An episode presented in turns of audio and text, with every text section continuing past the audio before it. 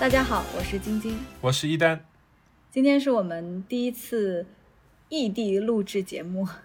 其实也不能算是异地，都在北京，但是以往我们录节目的时候都是会面对面让大家一起说，但是今天呢，我们在两个地方一起。我们这次其实比以前更加面对面了，就是我们现在是真实的面对面，我们那个时候是两个人一起面对着话筒说话的。对，那个时候我们是侧面跟对方说话，但是现在因为是视频电话嘛，所以我们就是可以看到对方的反应。今天的节目其实又到了聊聊天的环节，可能有人会说，为什么你们憋了2个月，结果还是出来一个聊天的节目？这样感觉我们好不负责啊，对这个播客。其实是因为我们确实也是遇到了一些问题，我不知道你的状态怎么样，我因为看到很多新的播客出来嘛，内心怎么说呢，还是多少有一点焦虑吧，就觉得好像大家都有很多内容可以和听众聊啊。我们虽然是去年这个时候就开始做了，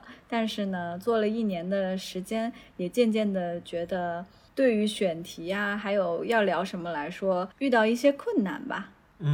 而且感觉好像自己对这方面的包袱也重了一些，不想跟以前一样，也会在意评论里的一些留言啊什么的。所以我们这期节目其实是想问彼此一些问题，然后也是对于我们这个播客接下来到底应该怎么样去做，或者往什么方向走，达成一个共识吧，也是和大家同步一下我们的心理状况，大概是这样的感觉。如果我们聊得不愉快，可能这个播客就停掉了，是不是这样？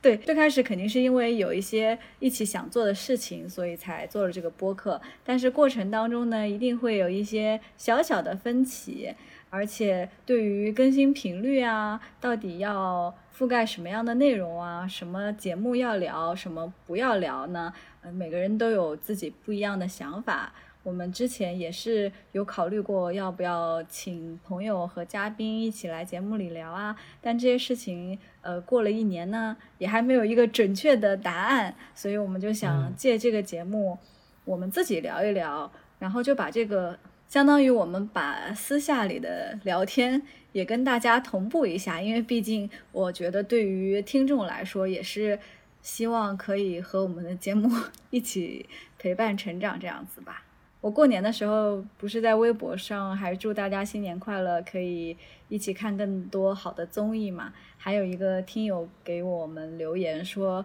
希望我们也不用太勤奋，也不要太辛苦，大概的意思是说按照我们自己的节奏去安排就好了。我还觉得挺感动的，就是有这种不会一直催着你更新，然后你要是很久没更新也不会怪你的听众，我还觉得很欣慰。第一部分我们先聊一聊，其实对综艺这件事情我们还是没有降低热情的，就不管我们的播客到底往什么样方向走，我们两个一定还是会花一些时间去看综艺的。最近当然也是有在看综艺，但是对于到底要聊哪一档，或者有没有什么新鲜事情可以聊，我们也会有不一样的想法嘛。我最近比较花时间在看的综艺，就真的用心在看的，黄磊老师最近做的那个新的综艺叫《戏剧新生活》，我是比较喜欢的，因为我自己看戏剧也看的比较多一些，所以其实一直是想找朋友一起来聊这个节目，但是呢，朋友因为各种各样的时间问题啊，或者因为刚好过年嘛，所以时间也没有瞧好。但是之后我还是想说，只希望能够找个机会聊一聊这档综艺，因为对于我来说呢，觉得一个是觉得它是一个比较好看的节目吧，另一个说在综艺领域其实第一次讨论到戏剧这个话题吧，我觉得还是挺想聊一聊的。但是我们节目没聊呢，主要是因为你不怎么看所以这我也很惭愧因为你确实你找我说了好几次让我补课，然后我确实有一天我去补课，然后我看了前面，但是我第一集我真的让我坚持到了最后我还是没有坚持下去，因为他一个一个出来的人我就是一个都不认识，就一直搁置着这个事情了。对，这也是让我觉得我们这个播客可能会遇到的一个问题。我们刚开始做肯定是会有很多共同想要讨论的节目或者是议题，但是越往后做呢，肯定我们之间对于不同种类的综艺或者不同的话题会有不同的判断或者是取向吧。所以这样的话总会有某一期节目是我想聊，你又觉得不是很感冒，或者是你想聊的节目呢我又没有看过。所以我们其实这个选题的范围我一直觉得是也许可以更广一些，就未必要是我们俩都很感兴趣都很想说。而且一直以来我们录的节目大多数都是我们观点其实比较相似的嘛，除了可能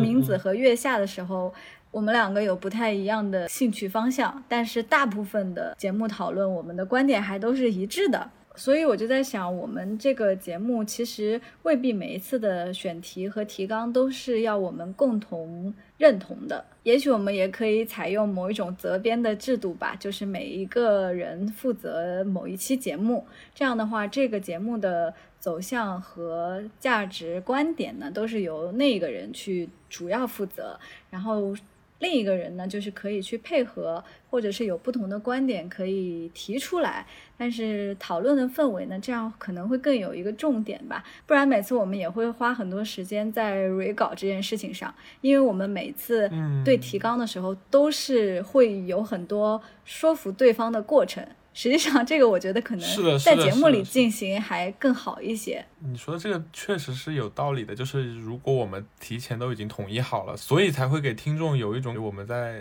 讲课的感觉，因为我们两个都统一了之后我们一起输出观点，在他们听来就是我们两个人其实就是同一张嘴在讲一套东西下来，没有一个讨论的过程。对，就是因为我们已经对齐了很多事情，哎，对齐这个也太互联网了用词，我现在因为对着视频电话，我又总有一种那个开视频会的感觉。我们每次统一了观点之后再输出呢，确实就会有一种我们把列好的1、2、3条的东西一一的给讲出来这种感觉。但实际上播客可能它更精彩的时刻是在我们意外的情况下得到的一些观点吧。虽然我觉得播客一定要准备啊，但是这个准备可能到底准备到100%还是准备到50%、60%这种，然后剩下的40%我们可以通过讨论甚至是说争吵来得到一些不同的观点。其实我对那个戏剧新生活这个节目是挺感兴趣的，但我就是没看下去嘛，所以我也挺想听一下，比如说在你这边你觉得这个节目哪些地方有哪些亮点啊，然后可能听你的这个过程我就已经把这个节目大概的看完了。对，这档节目我其实试图找过我的2个朋友，一个朋友是做媒体的，之前在好奇心日报的同事，他也是特别喜欢看戏的，但是跟他聊的时候呢，他就会觉得戏剧是现场的艺术，他说不觉得综艺里面的呈现会怎么样。但虽然他每一期都有看最后的那个戏剧呈现，因为他这档节目跟德云逗笑社很像，因为都是严敏做的嘛，他就是前面是真人秀的部分，会有一些游戏或者是一些任务，后面就是相声或者是戏剧的这个完整的呈现。对，舞台你可以理解为像真人秀里的舞台。这个朋友他就是只看那个舞台的部分，他也不想去了解真人秀的部分，即使他看了舞台的部分，他还是觉得戏剧他更希望能够买票到现场去看。但他同时也承认说，这种节目如果能够让更多的人去看戏，他也觉得是有价值的。但是因为时间关系呢，他现在就一直不在北京，我就觉得我们第一次如果请嘉宾的话，还是最好是能够当面一起录节目，如果远程的话可能会有一些问题，所以就搁置了。但是我第2个找的朋友也是一个远程的，也是一个好朋友，但是他人在上海，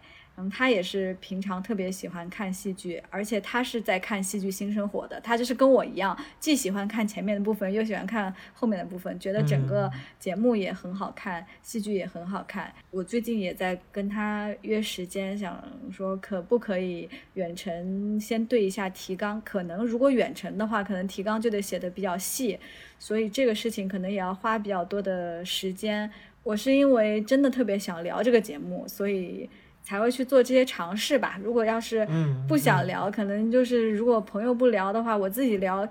如果播客我自己一个人说也可以，但是就会有点干巴巴的，而且我觉得我自己的观点也没说多重要需要输出给别人，我更多的是希望和朋友一起讨论这个事情，然后就像大家平常看到好东西也都是想和朋友一起聊嘛，而不是说我自己一个人自顾自的在聊天这样。那你最近有看到什么节目是你想聊的但是有没有聊成的吗？我其实一直都很想聊《怦然在心动》，然后但是你之前就说你很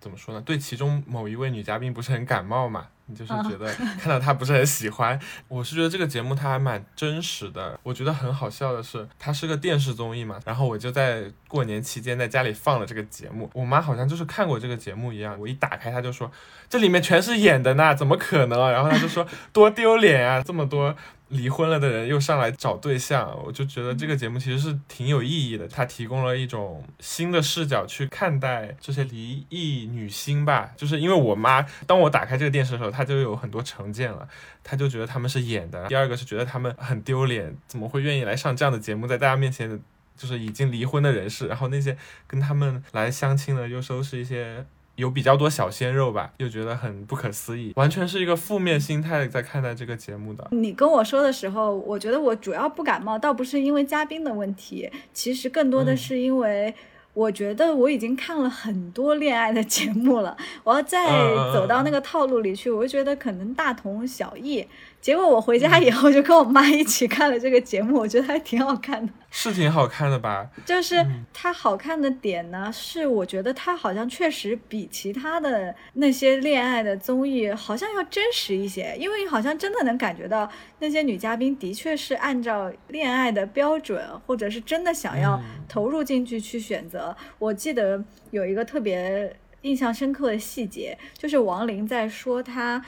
觉得考虑到年龄问题他有点担心男嘉宾比自己小，然后黄奕就和他分享说觉得钟丽缇和张伦硕之间不是也有年龄差吗，他们也挺幸福的所以我就觉得从我的观察角度来看，黄奕就是有注意到钟丽缇和张伦硕，因为他们俩也是在综艺里认识的嘛，他有注意到这种通过综艺以及有年龄差的这个幸福的可能性，所以他也希望自己能够遇到这样的爱情吧，我感觉啊，所以我觉得他整个人上节目的时候其实还是挺真诚的而且他后来约会的那个男嘉宾不是也比他小很多岁吗，我是觉得是的是的，他们这几个女嘉宾都挺真诚的吧，也能看到一些真实的约会场景吧。上周五的时候我也和一个朋友一起在家看了《怦然在心动》，然后他之前是完全没有看过这个节目，我们只是挑了一期看，就看上一期最近的一期他们几个人不同的约会过程，就是蔡卓宜和那个孙悦还有王子文有那个 Andrew 了吗？对，当时那个 Andrew 还没有约会过程，现在最新一期也还没出来吧，已经约会一次了。我还昨天对啊，它是周六晚上更新的，周六晚上哦，那我一会儿可以看一看。我们周五看的就是除了安卓之外另外几个人，就是包括黄奕那个骑马的那个男嘉宾，就很紧张那个男嘉宾就是有还有王琳和那个谁方磊，还有那个对还有白冰和那个音乐剧的那个男演员，对对对对对对对，就这几对我们看的时候就觉得有很多可以讨论的东西，就是比如说男生到底选择在哪里约会啊，送什么东西啊，我觉得都有蛮多可以讨论的地方。我觉得他比女儿们的恋爱女儿们的恋爱其实跟这个是一个性质的，对，他比他要真实很多。我觉得可能是因为那个我们之前聊女儿们的恋爱不是说了觉得他的节目的设置上面有太多完成任务的迹象嘛，就比如说他们一定要去哪儿去哪儿去哪儿，但是他这个的安排不管是全由男嘉宾定还是全由女嘉宾定，他们其实都是有反映自己的一些性格特点，好像是他们真的想去这些地方，而不是说节目组安排的。像白冰第一次约会的那个就是传媒公司的那个老板是喝茶的那个行程，当时让我真的觉得哇，这真的就是一个传媒公司的老板，其实也不算油腻吧，就是一个中年男子的典型约会流程而且他刚开始送那个什么88年的红酒，就他什么出生年份的红酒，还有什么带白字的那个茶，我就觉得哇，真的只有中年男人才会有这样的约会行程吧，所以我觉得还挺好看的。当时觉得不同的人选不同的人，他那个约会行程都会很不一样。如果你年后跟我来说想聊这个节目，我可能还是会有点犹豫，主要是因为我觉得我们聊约会节目聊的有点多，太多了，然后那些套路或者方法、拍摄、剪辑手法呢，我们也大概都知道原因，也和大家聊过，我就不知道还能聊出一些什么新鲜的东西，我主要是担心这个。而且我现在如果一个节目不是说它形式特别的独特，我也不想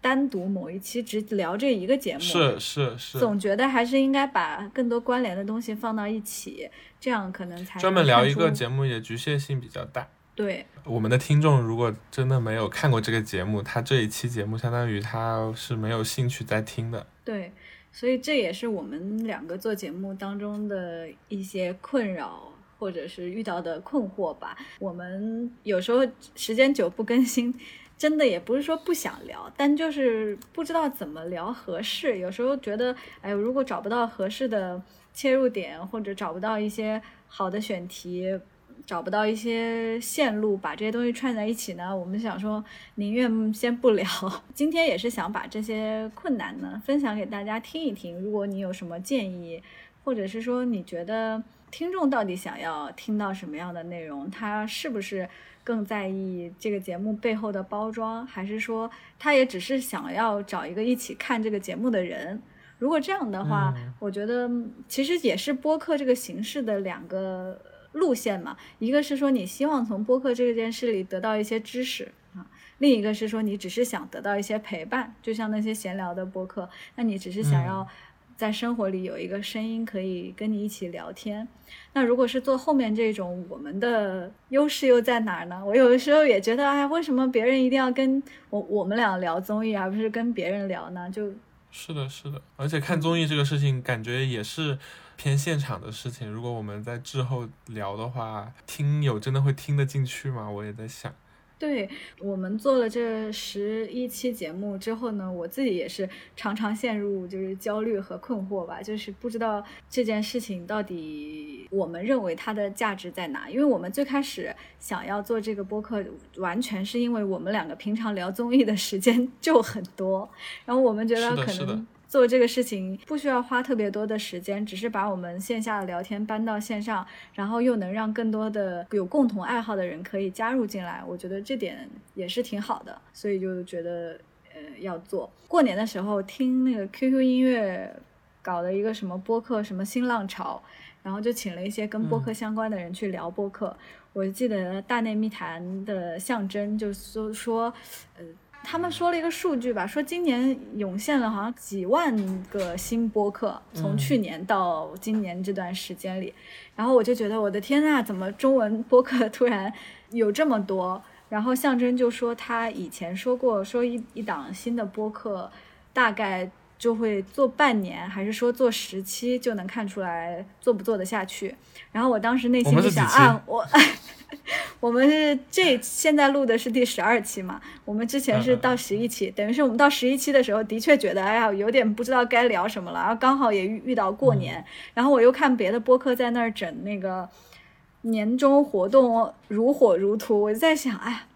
我好像也没有那么多心思或心力去做一个什么年度综艺榜啊，或者这种我有点找不到那个动力。象征说他觉得只能做半年还是做10期的原因是，如果你单独做一个播客，你差不多身边的朋友到这个时候也会被挖掘完了，因为大多数人都会说每一期都要邀请一个朋友来聊嘛，然后你想要表达的东西也基本上都表达完了。我听到的时候，我就在对应我们自己的播客，我就在想我们两个是不是也是遇到了那种想表达的东西都表达的差不多了。因为我们每一期聊的也都是不一样领域的综艺嘛，那比如说恋爱我们已经聊很多了，下一次再出恋爱的节目可能就没有那么想聊。然后选秀我们第1期就开始聊了，然后现在最近又有选秀，其实我们平常也会聊，但是就会在想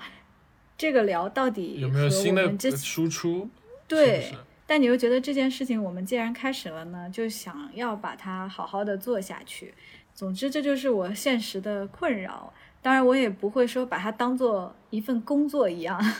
花很多心思去想啊我们的这个目标到底是什么，因为确实也没有想着用这件事情赚钱，也没有想着到底以后会怎么样。如果我真的是想要做一个播客赚钱的话，可能是真得想我们的目标听众到底是哪些，我们到底要通过什么方式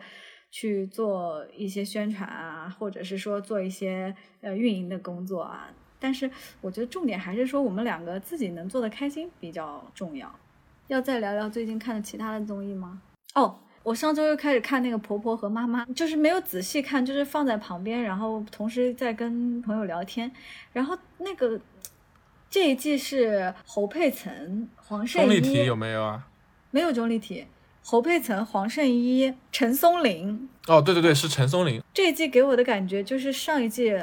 拍的真的不错，就这一季你就觉得他们好像是在表演，就也不知道是他们真的不正常，还是就表演痕迹过重，就觉得好像他们的生活实在不像是婆婆妈妈真正的日常生活，就哪怕上一季伊能静我还觉得挺真实。就感觉是节目，也不知道是节目设计的桥段还是怎么样的，就比如说陈松伶和那个张铎他们两个人、然后她的婆婆来了以后呢，然后陈松伶就说在家里什么一些地方贴上松的那个小标识，就说明这是婆婆不能动的地方什么的，然后她就在那个她老公的身上就贴了一个松，然后婆婆就说她也不行什么，她也要贴，然后两个人就在那里争抢老公和儿子，哎，反正就觉得有点抓嘛。但我只看了前面一小部分嘛，所以我也不知道整体感觉是没有之前秦昊，我觉得秦昊表现都非常真实，就是哪怕伊能静本人是一个很drama的人，但是秦昊还好没有特别drama，然后整个他们的相处你就觉得好像应该他们真实生活中就是那样相处的，但是你这一季你就看真的是很难想象他们真实是这么相处的。就侯佩岑她老公点个外卖都点了半天，而且还点不对地址，然后侯佩岑说她要喝汤，然后从早上说到晚上，结果她老公就点外卖也没有点汤，为啥？就真的很难懂。我猜测有可能他们真的平常不怎么相处，所以就到了这个节目才开始相处，但秦昊、伊能静他们可能本身平常就有交流，所以不会感觉到有距离或者很陌生。我有个学姐看了这个节目说这像一个婚姻劝退节目，然后我就说婚姻这个东西需要劝退吗？我觉得劝退的东西难道还不够多吗？不需要这个节目吧。然后剩下时间就都在看选秀，你也是吧？对，最近就是看选秀，然后前段时间还有看那个同一屋檐下，上次有跟你提过嘛，就是啊，对对，也是个恋爱节目。它其实不是恋爱节目，它就是优酷超 Terrace House 双层公寓的，它里面真的。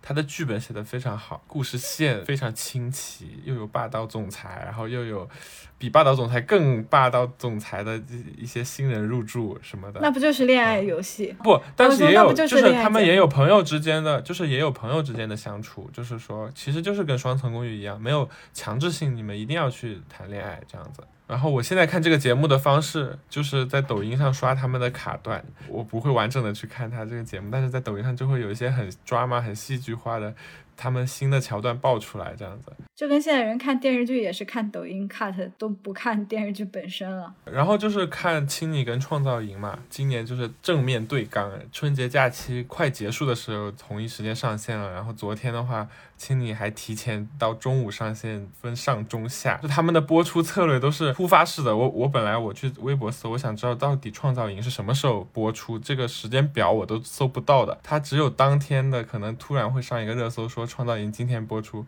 或者是青你提档到中午12点播出。今年对打的方式的话，青你就是走传统选秀的，就是101经典选秀模式，它完全贯穿这个路线走的。然后创造营的话，它就走了另一个方式，把它做成了更偏综艺一点的吧，就是有更多非选秀的内容掺杂进去。你说欢乐喜剧人那一部分吗？对对对对。哦，原来他们还有这个播出时间上的斗争啊，因为我没注意。第一期播出的时候，创造营不是周四播出嘛，然后清理是周五，但其实到了这周，创造营是一周播一期，就是它是上周临时一周播了2期的。哦，原来是这样。而且我发现创造营这次有一个很聪明的做法，他们多了一个直播节目，因为一般选秀录制的周期都是提前1个月可能都已经录好了，刚开始的初评集啊，但是这个问题就是初评集放出来以后，微博上到底哪些人火了，他们是无法预料的，所以他们在这周的时候还是上周啊，临时有出2期的直播节目，他们直播节目就是针对播出的当天哪些选手火了，他们就找这些选手去问网上有这个看法你是怎么想的，他们就可以及时的再去微博上有一些热度回应。不然的话像清理他始终是滞后的，就即使说一开始魏红宇火了，他没法做到突然在下周播出的节目一下子整个调整他的镜头或者故事线，这个是有点滞后了。所以我觉得在这个部分创造营今年他的那个打法还是有点优势，就是他通过直播去弥补录播的短板，就反应比较快可以。对，那你今年看创造营和清理看哪个是投入更多啊？就是说你自己内心里是更喜欢哪边啊？内心啊，我觉得从我的选择上来说，我是优先看清理的。我也是，不知道为什么，是不是因为偶恋啊？也有可能，就是说在男生选秀这一块，之前是爱奇艺做的比较成功，所以我对清理会更加重视，并且说今年的选手质量的话，清理会我感觉有实力又有颜值的会多一些，但是在创造营的话，这边还是偏海外的选手会厉害一些。创造营是属于后段位的，几乎就没有可看的人，但是在清理你还是会看到不同层次的人有不同突出的方面，而且每次看都会有新的收获。这次上中下我就认识了好多新人。对，因为我看完下，哎，是中还是下，就是唐九州他们那组唱那个王俊凯那歌《新引力》，然后我就看到了一个完全之前没看过的选手，好像感觉那个选手当期投票就是他们不是100个那个现场观众助力值吗？他就是第一名。然后我就在想，哎，前2期真是完全没有看到这个人，就感觉清理还是有做出那种啊，我每一期节目我都有一个新发现的人。就像第2期他算，我觉得怎么算阿玉什么这样子的人，就算是第1期完全没有镜头嘛，然后后面才会慢慢出来。然后他其实布局的这个节奏还挺好的，我整体觉得清理给我的感觉就是还是中规中矩的男生选秀，但是又加入了一些小的创新，像什么媒体会啊这一种的东西，还挺有意思的。是的，是的。如果说从整体画像来看，我觉得创造营我就是觉得好多外国人，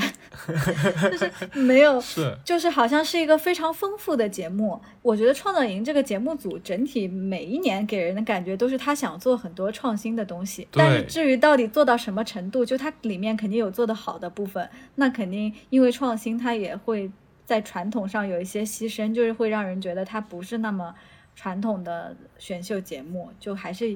有一些不同。是因为你像清理的话，其实看点我们都是可以预知的，每一期其实都会有固定的期待，但是在创造营它每次都是要讲完全新的故事，说实话你得有第1期的之前完全的投入，你可能对后面才会有期待，不然的话你后面突然进入这个故事你是很难进去的。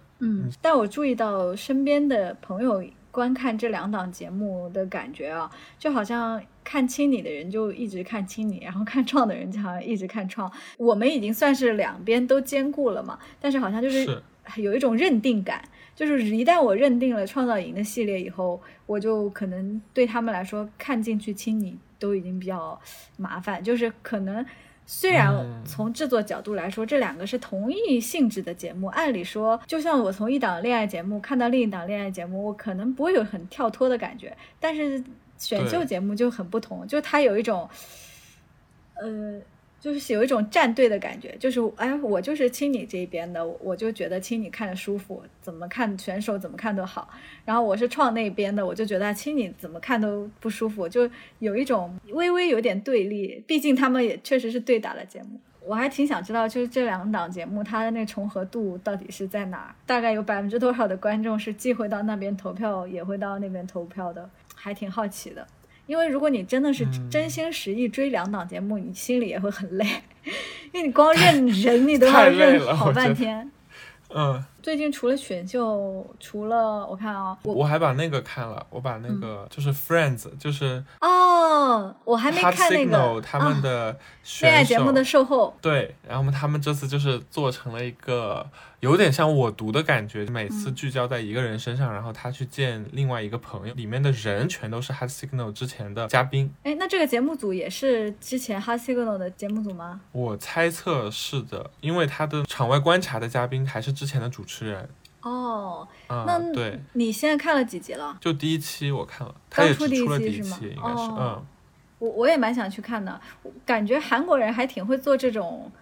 年轻人生活状态观察类节目，嗯嗯，对吧？而且正好是疫情的话，也蛮适合这样子去拍摄的。对。那他们之间有什么新的故事线吗？还是什么？哎，我不是听说哈西格能那个大猪蹄子要去参加这个节目吗？第一期的时候我本来以为我们会看到，就是说一个女生，然后她跟别的男嘉宾单独见面嘛，可能是她之前约会过的，也可能是另一季的，但他们选择就是女生跟女生，先是这样子，就是第二季跟第三季，吴英珠跟第三季的叫嘉欣。对对对，李嘉欣就蛮点题的吧，就是看到他们两个人虽然是陌生，但非常默契，以朋友相处，然后谈论一些，比如说你觉得第三季你有哪些心动的、啊，你觉得第二季你有哪些心动的呀？就他们都看了节目吗？故事线奇妙的连起来了，看过。哦，而且我得到一个信息，吴英珠就说里面所有的都是真实的，她自己在跟另外一个女生聊的时候，她就说我也不知道当时那些东西，她就是这样发生了。她有一个名场面，就是她自己在房间里拿着那个。纸巾盖到脸上哭嘛，就是因为好像被谁伤、我记得他就说那一刻都是真实发生的，他不是演的。他说如果是演的，他们演的太好了，他只不过他录这个节目，他得到一个做人的道理，就是说每个人之间，就是真的你永远不知道对方是怎么想的，有很多错误误会就是爱情里面会遇到的。他不看节目播出的话，他都不知道对方那个男的那个时候比如说去找过他，有过很多心思，这方面他完全都不知道的。也就是说他真真实实被那个大猪蹄子伤害了。我觉得就是封闭视角跟全知视角真的会带来一些趣味性的东西。哎，但你看这类节目你是很享受那个全知视角的感觉的吗？其实就跟我们看影视剧一样啊，我们作为一个全知视角的人就很着急，这边怎么那样，对对对，那边怎么这样，对，恨不得他们赶紧戳破。这些其实不是影视剧里才有的，就是真实生活会发生的。是的，我最近除了看刚才说戏剧新生活，然后选秀，感觉已经占满了所有的业余时间。选秀太占时间了，对想想啊，而且哦，我其实有看那个，你先说，你想说什么？我想说我还有看奇葩说啊，你看浪姐，我也有看奇葩说，浪姐我也看了，奇葩说我也有看。浪姐我就只看了第一期，我就觉得好无趣哦，而且真的是老生常谈，而且那些什么文案那个什么乘风破浪那些，我真听腻了，也没感觉节目组有做什么，就心里觉得你们真是怎样，是现在觉得那个姐姐也没有什么话题了，然后从努力上程度来说也没有，就是我觉得如果你想要包一个选秀的外壳，你好歹要说就是越努力越幸运这种 slogan 你是要坚持住吧，就感觉现在好像只是说 OK 我年纪大了我来上节目就已经很努力了，我就觉得不对啊，你这个节目难道不应该是说我上节目然后我突破自己，我学唱跳这种吗？像第一季我觉得虽然到最后我们之前聊第一季的时候我们也说觉得他多少有点那个挂羊头卖狗肉，就多少有点最开始说30岁的女性怎样怎样，然后结果最后也并没有践行他那个标准，但是好歹还是有做到一些话题，有让大家引起一些关注，而且那些姐姐也确实50岁了还是很努力的在练习啊什么的。但这一季我就觉得好像真的很多都是来说希望能够翻红的，对一些翻红的，一些真的我感觉就是在耍大牌的，像张柏芝，你就觉得他根本没有练啊，他有练吗？他上台就是啊，觉得脸蛋好看，这样说好像不太好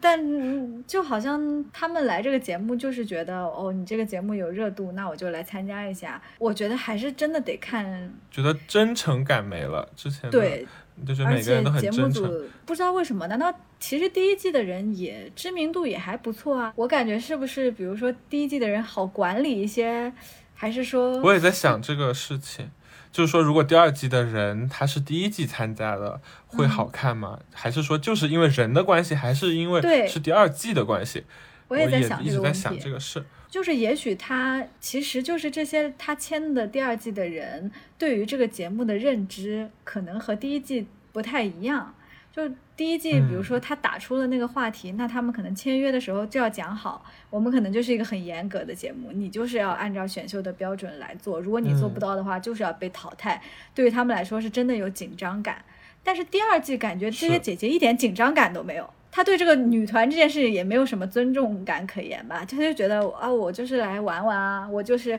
如果我刚好会舞蹈，我还可以秀一下自己。除了这个，我真的看不到别的方面有什么可以说的。其实第二季也有一些挺认真的姐姐啦，我觉得还是因为第二季的关系吧。一方面是选手他已经知道他的套路是什么了，观众爱看什么了，在他的赛制上没有大的变动的情况下，选手其实就是会朝着怎样子让自己看起来更讨好这个方向去做了，你就看不到第一季更鲜活的一些情况了。第一季会有几个很讨厌的人的存在，就比如说那个比较讨人厌的那个张萌啊、黄圣依啊，也不是说他们真的讨人厌，就是说在节目里展现出来他们是比较争强好胜一些的。对。但是在第二季里每个人都是好人，就没有特别爱的人，也没有特别讨厌的人，这个时候这个节目就比较平了。刚刚我说还有在看奇葩说嘛，奇葩说也是一个很老的第7季了好像，对，第7季就觉得也是有一些厌倦感。其实我也在想这个厌倦感到底是那些选手比如带来的呢，还是说他这个模式，就是说他做什么事情都要有1、2、3几个点，然后要把这些点包装到京剧和段子里面去，然后这个是这个套路让我觉得厌烦了呢，还是说他现在的那些辩题真的是毫无意思，你也觉得好像每次讨论都是那些事情，就是把热点的东西包装一下，或者是说把一些就是人生中很基本要面对的东西包装成脑洞或者是情感的题目做出来。你看了吗奇葩说？我看了，他就是朝着满分去做的。你看到一个满分的东西，你就不会感动，你就不会觉得他当初抱着那种稚嫩的感觉。就是比如说第一季，你就觉得他很炸裂，即使他很不完美都不怎么样。但是现在就是，你就觉得他完全不懂辩论的人，每个人的稿子都讲的又有笑点，又有感动点，然后还有辩论技巧，每个人都是这样子。我就觉得太完美了，这个节目缺了一些惊喜的东西。我本来以为这次不是有那个对外赛嘛，就是每次会请3个完全行业外的人，你比如说最新一期杨天真过来了，他讲的就是完全就是在奇葩说上最受欢迎的辩手会用的方式去讲的话，他就是完全进入了那个套路，你就知道说这个套路，我感觉就还是因为他现在总结出来了一个标准套路的时候，这个节目就失去惊喜感了。是的，马东不是也说就这样才发现杨天真这个人就学习和适应能力很强嘛，你虽然你说那个套路就是很明显，但是那3个老板也就只有他学的最像嘛，其实另外2个人还是说好像在做演讲怎么样。我倒是觉得最新从姜思达他们回来那一期，我觉得好像变好看一点了，就是之前那些就都觉得还是老套路很无聊。这一季不是还有个自由辩论嘛，就是像吵架一样，就是就3对3在那里各抒己见，就那个环节我觉得请外面嘉宾来这个还挺有意思的。新一集你看了吗？就是什么妈妈什么孩子那集还没有看，但是我那集光看预告我就觉得很生气，但是主要是弹幕带来的生气，就是他们不是3个辣妈吗，然后还有黄执中他们几个辩手在辩论，然后弹幕就在说什么跟女人吵架是吵不赢的，我看了我都气的，我就说这些弹幕啊，我这真的是，但这跟节目组可能没关系吧，但是我希望不要最后让我看到节目里面也是节目组把女嘉宾到时候母亲的角色也呈现的好像有一些无理取闹或者怎么样，最好不要这样我真的是女性承受的还不够多吗？每次我看这些节目看这些弹幕的时候我都觉得看浪姐的时候也是就觉得还是对环境有些无语吧，但是没有办法，你只能说希望节目组这些能担起一些社会责任。好像其他就没有什么节目了吧？还有什么出来没什么水花的节目吗？最近好像就这些节目我们都看了，我们时间也是，是啊，就意外谈起来其实我们看了很多节目，对，但有些节目就是真的是顺道看的，就是有时候打扫卫生啥的，奇葩说就比如说很下饭了，就平时无聊的时候看一下，对对对对对，好像其他好像没什么了。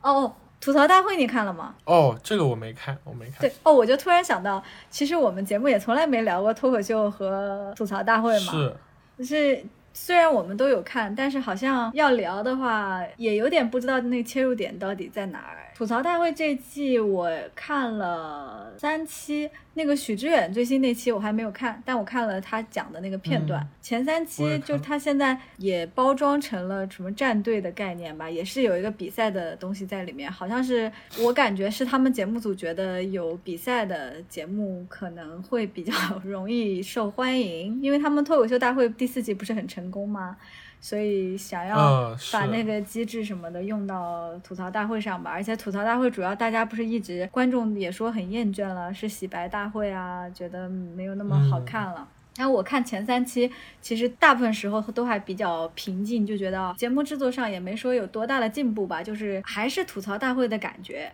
但是第3期那个大张伟把大家都捞上来做那个什么补刀节目，就它里面有个补刀的环节，就是一个战队可以派一个最强的选手就是出来补刀，如果补刀成功的话那个战队的分数可以翻倍，然后大张伟的那个战队呢就不按规则出牌，因为正常情况下补刀选手都会选什么王建国啊这种比较有经验的，或者呼兰啊这样子，然后大张伟那一组有呼兰，正常人可能以为他们会派呼兰出来补刀，结果大张伟一个人就是自己写了一首歌，然后让6个人就是他们战队的6、7个人吧一起出来补刀，还让呼兰唱了段 rap， 那整首歌还就是挺搞笑的，我就觉得好像没有大张伟上不了的综艺。 哦对，他真的能力好强。说到这个，你作为这个百变大咖秀的粉丝，你看新的百变大咖秀了吗？哦，我看了一些，但我都是去看的片段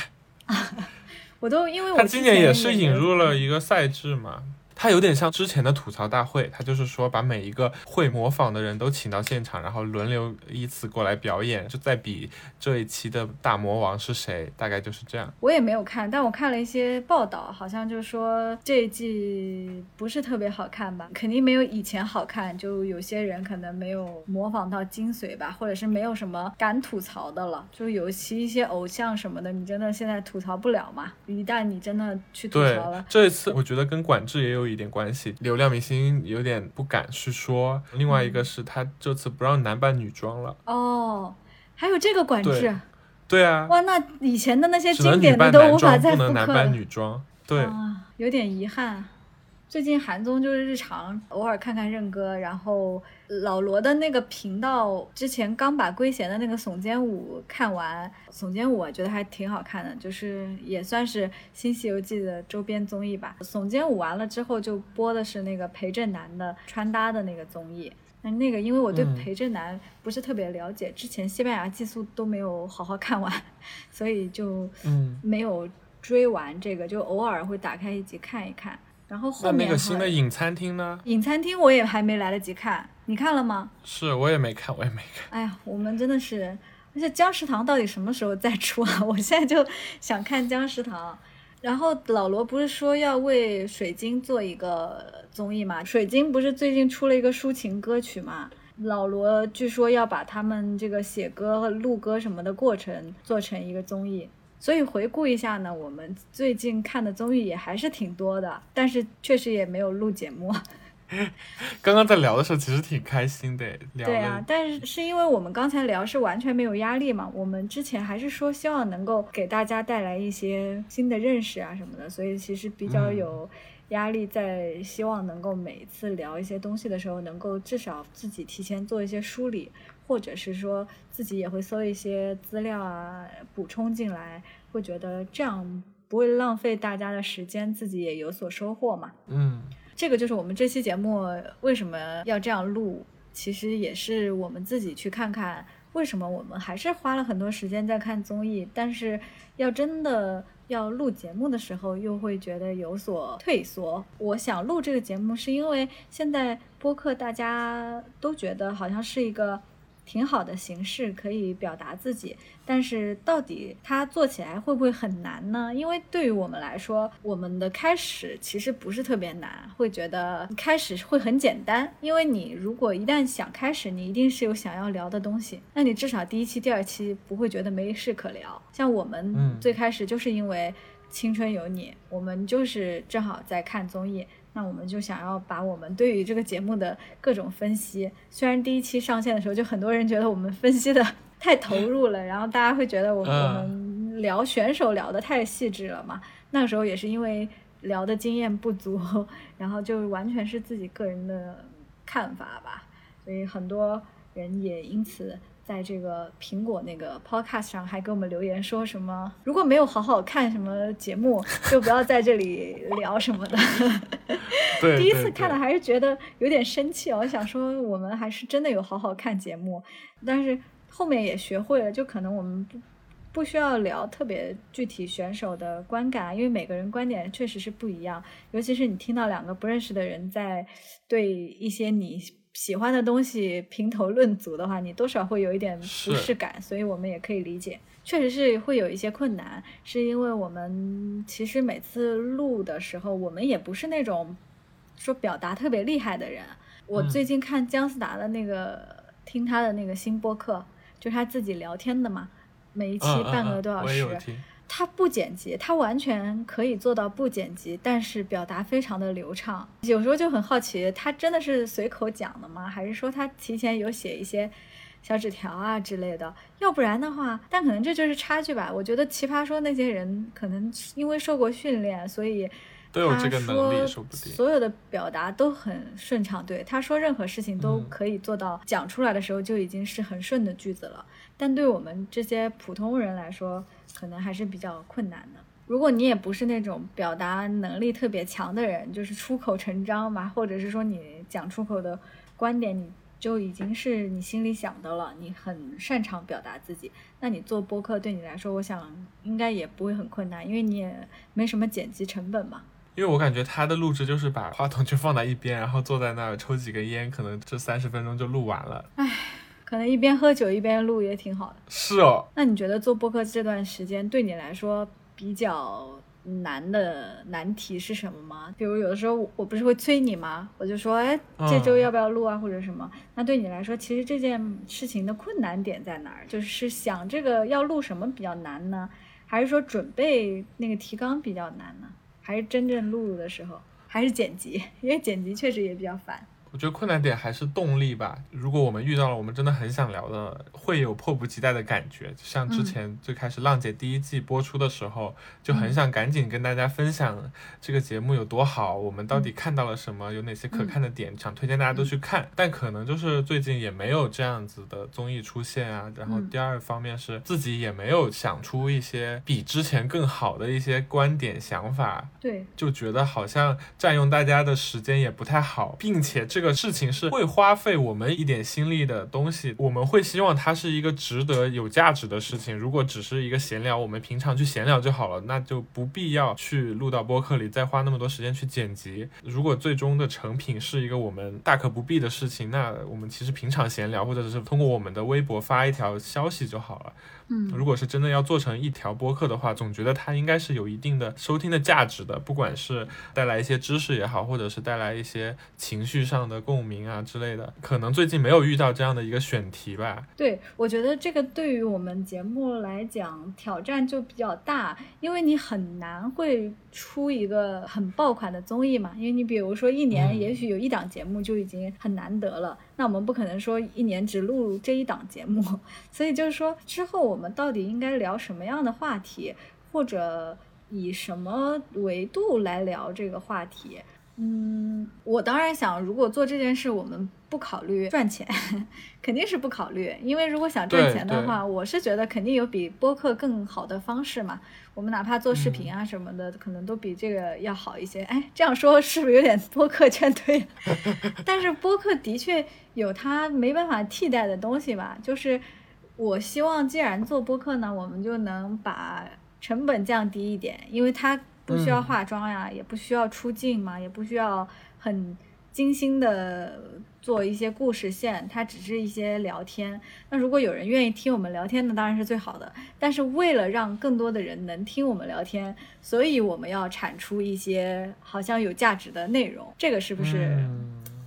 好像是我们的目标？我也不知道这事儿认真应该怎么想啊，就是肯定没有说那么容易的事情，就是轻轻松松你又能做好，然后大家又都喜欢，对，没有那么天上掉馅饼的事情。因为我觉得我们还是因为对它有一定的标准跟期待吧，就是如果说就是聊天的，其实每次就聊一个综艺，然后巴巴聊完30分钟，我们也不去剪辑，我们可以产出好多好多内容的。说实话，我们最近看的综艺可能就有5-6档，每一档去聊个几分钟，都可以产出好几期节目了。但我们没有这么做，我觉得就是因为就像他们水视频一样，我们不希望水播客吧。就是虽然说播客是一个挺适合水的东西啊，我觉得很多人都是可能是比较水的嘛，也不是说水了，就是说比较放松的心态去做这件事的。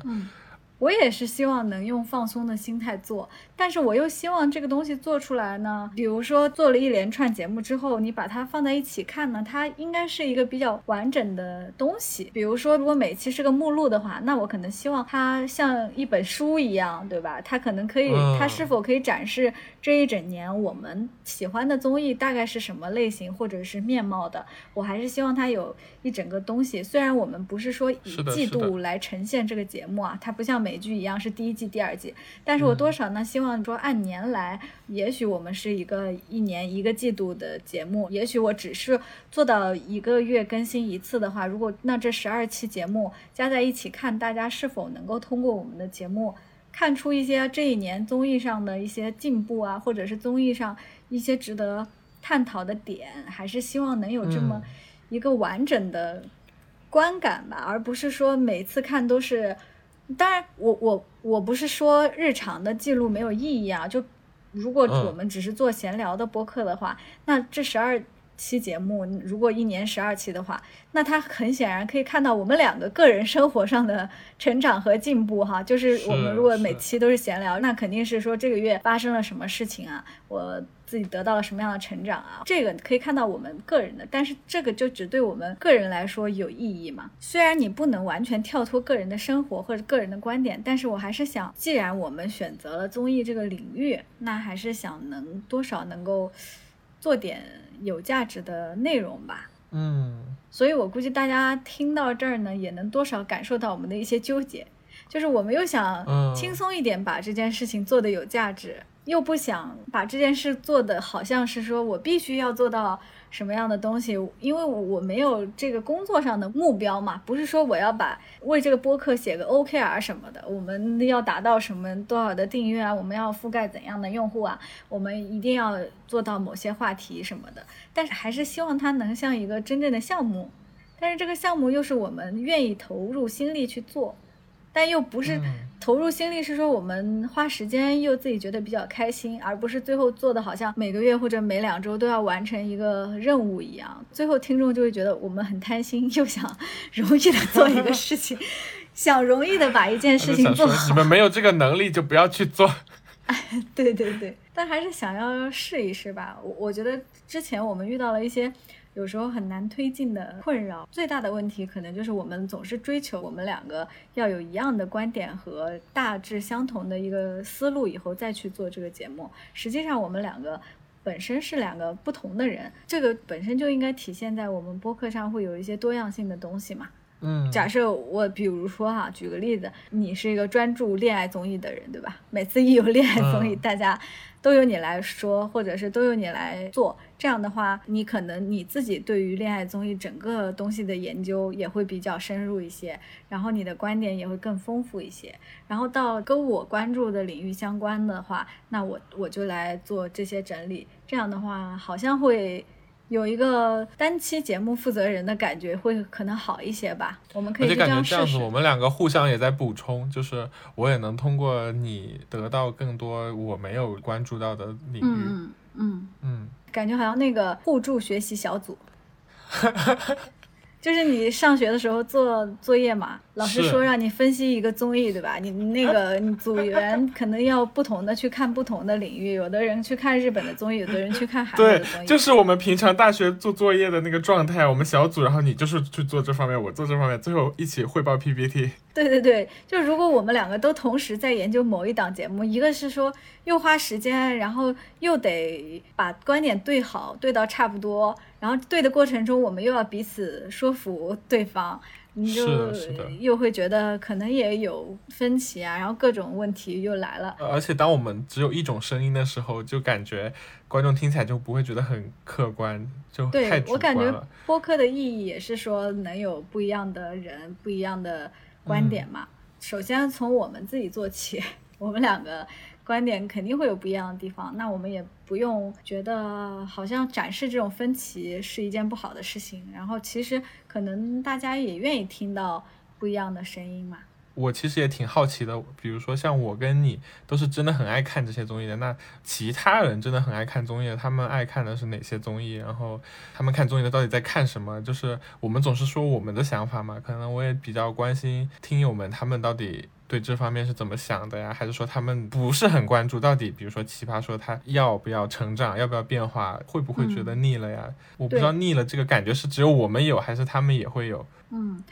而且我觉得我们做的这个领域呢，我们做综艺可能和他们其他做影视剧或者是做音乐啊这些的播客还不太一样，因为综艺感觉就是应该合家欢乐，大家一起来讨论不同的人看到不同东西的这样一个形式。我就在想，我们是不是更应该有一个像群交流的地方，或者是能够和大家一起来看这个综艺，而不是每次大家听我们在讲什么，然后又各自自己去看，看完了以后顶多也就是在评论里交流一下，没有办法有那种实时的感觉。我其实还想了一个形式，就是说也许我们之后聊一些综艺的时候，如果有听众愿意呢，他可以自己录一些自己的感受或者是当下的 reaction 之类的，可以发给我们，然后我们把它剪出来拼到一起，可能就是一个大多数观众对于这个节目不同的看法吧。其实还挺有意思的，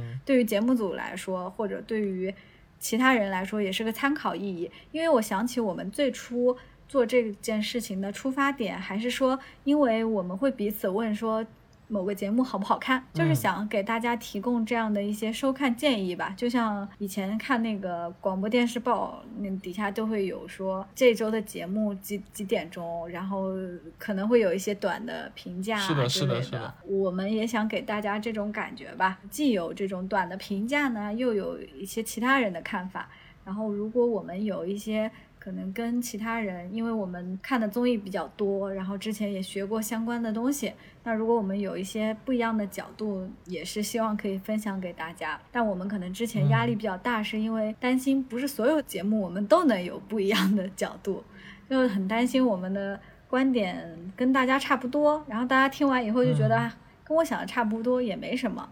但我觉得其实跟你想的差不多，或者大家想法相似，本身也是一种态度吧。就如果你真的一定想要听到不一样的看法，我们也不是每一期都能满足。你有对我们就是节目这个形式有没有什么新的想法呀？就做一年，我觉得可能确实可以有一些是实录的状态，就是我们不是在事后去整理说到底，可能有一些更加跟大家同步的感觉。可能最近这一期节目的首播要出来了，我们就一起去看看第一期到底怎么样，我们两个在看的过程中就会有一些讨论啊，然后看完了得出一个结论，说这个节目不看也罢，或者这个节目很值得去看，那第一期刚播出，大家赶紧去看完第一期。你刚刚说的这个我觉得好像很应该做成视频，就是 reaction 那种嘛，对吧？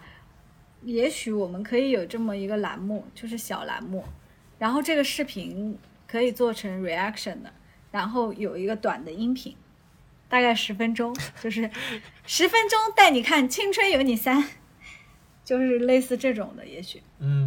这期本来定的主题是说还没开始就遇到瓶颈，播客到底难不难做，这个是我确实是切身的体会，就是因为我们确实也没有做到多少期节目，到之前只做了11期节目，但是做到11期我就已经觉得好像很多选题都已经讲差不多了。当然这里面也有、也许我们的积淀不够哈，也许我们对于一些新的选题的挖掘也还不够。但是呢，我就在想这个事情也许是其他播客或者你想要做播客的话也迟早会遇到的问题，就是你表达了你的一部分之后，接下来应该怎么样保证你的这个表达可以源源不断的输出。因为毕竟这个播客这个东西、你如果不更新的话其实就没有什么太大意义嘛，因为它主要就是一种陪伴或者是说一种观点的分享，那你肯定是要让这个事情能持续的做下去。但是既然我们遇到了这个瓶颈呢，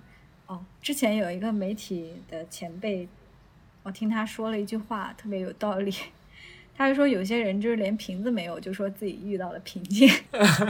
我觉得我们不算是有瓶子，但的确是也遇到了一些困难。这困难说大不大，说小不小。说大呢是因为如果我们克服不了的话可能这播客就做不下去了。那说小其实也不是什么大的问题，就只要我们能找到一个解决的方法，因为我们并没有对这件事情失去热爱嘛，就我们还是在看综艺，只是说怎么样把看综艺这件事情能够分享和表达，有一些观点可以跟大家一起聊的。我们这期节目其实主要就是解决我们自己的这个问题。如果你在听的过程当中觉得你的播客或者你以后想做播客也担心会遇到这样的问题呢，也许我们的这个讨论可以给你带来一些安慰，就是你会觉得他们也是有困难的，或者说如果你觉得没什么想聊的，你就暂时先停一停，然后找到真正想聊的事情或者想聊的角度。我们今天比较有用的结论就是说，让我们各自去负责某一期节目，这样的话又自己的责任感又强一些，不会说到下一期的时候就觉得等等对方到底在想什么，或者是说对方有没有什么要说的。如果我们定了说比如说下一期就是一丹来做，那他可能就会自己去想一想有什么自己想要讲的话题啊，然后可以整理整理我们到底要从什么角度聊这个话题啊，这样的话可能会解决我们的问题吧。我觉得可以试一试。你还有什么想说的？我想说就是我们前面提的那个跟我们听友有一些接触的事情，可能可以着手准备一下。这个你的想法是什么？最近也是挺适合讨论的时期嘛，就是我觉得大概率爱看综艺的人可能都有选择一档选秀在看吧。你是说我们弄个听友群这种，也许确实是可以考虑考虑。就是如果你觉得我们可以做一个听友群，大家一起在里面有新综艺或者是有最近想讨论的综艺在播的时候，大家想要发表一些观点，就是我说如果有些听友想要发表语音观点，我们也可以放在节目里面嘛，其实也是丰富我们节目的不同角度。如果大家觉得听友群挺有意思的，我们的确可以建一下。我主要是怕就我们说了这件事然后没有人愿意加入。